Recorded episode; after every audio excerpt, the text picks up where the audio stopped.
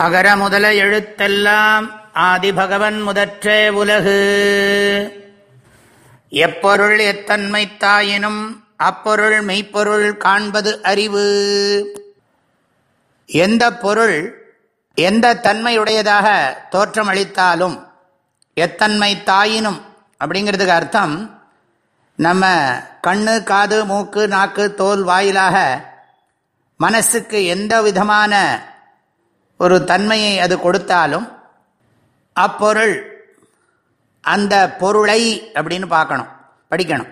அந்த பொருளை தத்துவ நூல்களையெல்லாம் படித்து அதனால் பெற்ற அறிவோட துணை கொண்டு மெய்ப்பொருள் மெய்யான பரம்பொருளாகவே காண்பது உணர்ந்து கொள்வது தான் அறிவு. அறிவு சிறப்பு மிக்க இந்த மனித உடலில் வாழக்கூடிய உயிருக்கு உண்மையிலேயே பயனாகும். இதுதான் மெய்யுணர்தல். எந்த பொருள் எப்படி இருந்தாலும் சரி அந்த பொருளை உண்மையான அந்த மெய்ப்பொருளாகவே பார்க்கறது தான் அறிவு. நம்ம ஒரு பொருளை பார்க்கிற போது அதில் எத்தனையோ விதமான கற்பனைகள் அதில் இருக்கும். உதாரணத்துக்கு நம்மையே எடுத்துப்போம். இப்போ நம்ம எல்லாருக்குமே எத்தனையோ விதமான ஆட்ரிபியூட்ஸ் ஏற்றுவிக்கப்பட்ட பல அம்சங்கள் இருக்குது அதை நாம் கவனித்து பார்க்கறதில்லை. இப்போ நான் அப்படின்னு நம்ம சொல்கிற போது தமிழ்நாட்டில் நான் இருக்கேங்கிறதுனால நான் தமிழ் மொழி பேசுகிறதுனால நான் தமிழன் என்று சொல்லப்படுகிறேன். உண்மையிலே நான் மனிதனாக இருந்தாலும் என்னை தமிழன்னு சொல்லிக்கிறதுலையும் அந்த தமிழன்னு சொல்லிக்கொண்டு அந்த மொழி மீது அன்பு செலுத்தலாம். வெறி பிடிக்கக்கூடாது அது அதிகமாக நம்ம சில பேர் இடத்துல பார்க்குறோம். அப்புறம் இந்த நாட்டில் நிறைய மனிதர்களுக்குள்ள ஜாதி பிரிவுகள்லாம் இருக்குது எண்ணற்ற ஜாதி பிரிவுகள்லாம் இருக்குது அது தொழிலுக்காக வைக்கப்பட்ட சில கற்பனை அம்சங்கள். அதில் எல்லாருக்கும் நிறைய பற்று இருக்குது நான் இந்த ஜாதி அப்படின்னு அந்த குறிப்பிட்ட இனத்தை அவர்கள் சொல்லிக் கொள்கிறார்கள். அதை தவிர நான் கருப்பாக இருக்கிறேன் சிகப்பாக இருக்கிறேன் நெட்டையாக இருக்கிறேன் குட்டையாக இருக்கிறேன் ஆணாக இருக்கிறேன் பெண்ணாக இருக்கிறேன். ஏகப்பட்ட விஷயங்கள் இருக்கு. அப்புறம் இந்த உடல் ரீதியாக நாம் இந்த உடலுக்கு வயசு எடை அதனுடைய அளவு பருமன் அல்லது எடை குறைஞ்ச தன்மை இதெல்லாம் பார்க்குறோம். அதுக்கு மேலே நம்ம போனோம்னா நம்ம உணர்ச்சிகள்னால் அதிகமாக இருக்குது நான் கோபக்காரன் நான் வந்து அன்பானவன் நான் துன்பத்துக்குன்னே பிறந்திருக்கேன் நான் துன்பமாகவே இருக்கிறேன் எப்போவும் எனக்கு துன்பம்தான் இருக்குது யாரோ தப்பி தவறி சில பேர் சொல்லலாம் இன்பமாகவே நான் இருக்கிறேன் அப்படின்லாம் சொல்லலாம். அப்புறம் படிப்பில் படிப்பு கற்பனை. அதாவது நான் அந்த படிப்பை படிச்சிருக்கேன் இந்த படிப்பை படிச்சிருக்கேன் அந்த அபிமானம். அந்த பற்று சொல்லலாம். அதுக்கு பிறகு நான் தத்துவ நூல்களெல்லாம் படித்தா நான் ஒரு உயிர் அப்படிங்கிறது தெரியும்.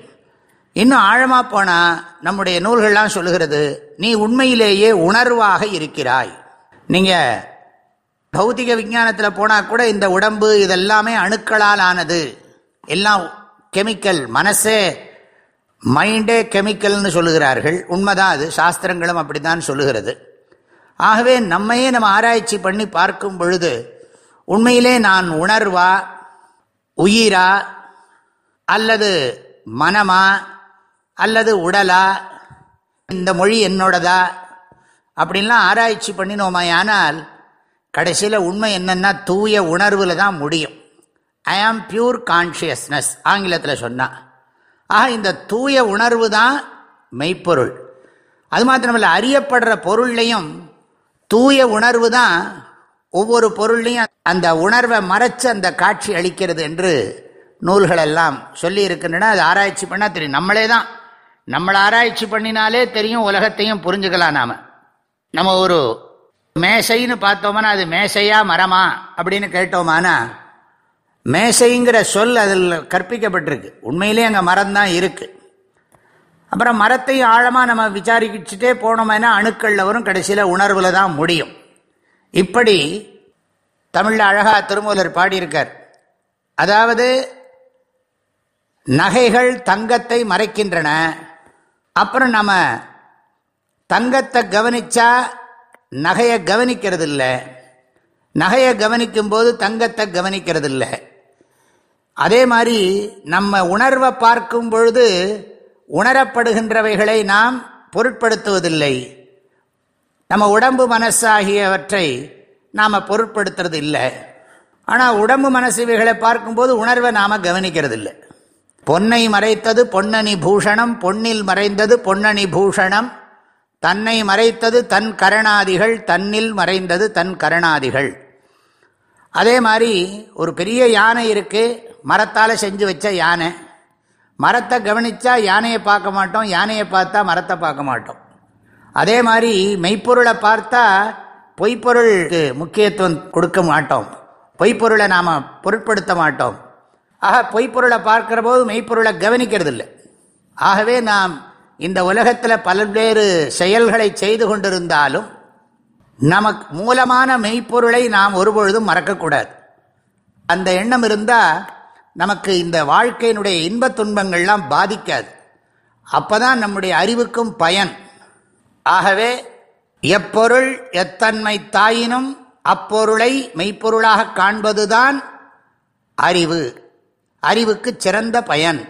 எந்த பொருள் எப்படி இருந்தாலும் சரி அந்த பொருளுடைய மூலம் அது மெய்ப்பொருள் தான் அப்படி காட்சி அளிக்கிறது அந்த மெய்ப்பொருளின் மீது பல்வேறு பொய் கற்பனைகள் அறியாமையாலும் மாயைங்கிற ஆற்றலாலையும் கற்பிக்கப்படுகின்றன.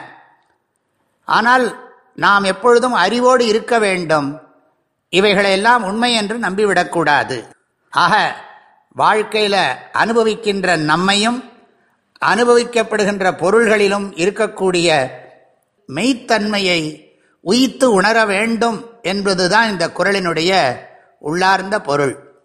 எப்பொருள் எத்தன்மை தாயினும் அப்பொருள் மெய்ப்பொருள் காண்பதறிவு. எல்லோருக்கும் மனமார்ந்த நல்வாழ்த்துக்கள். வாழ்க வள்ளுவம் வளர்க மனிதநேயம்.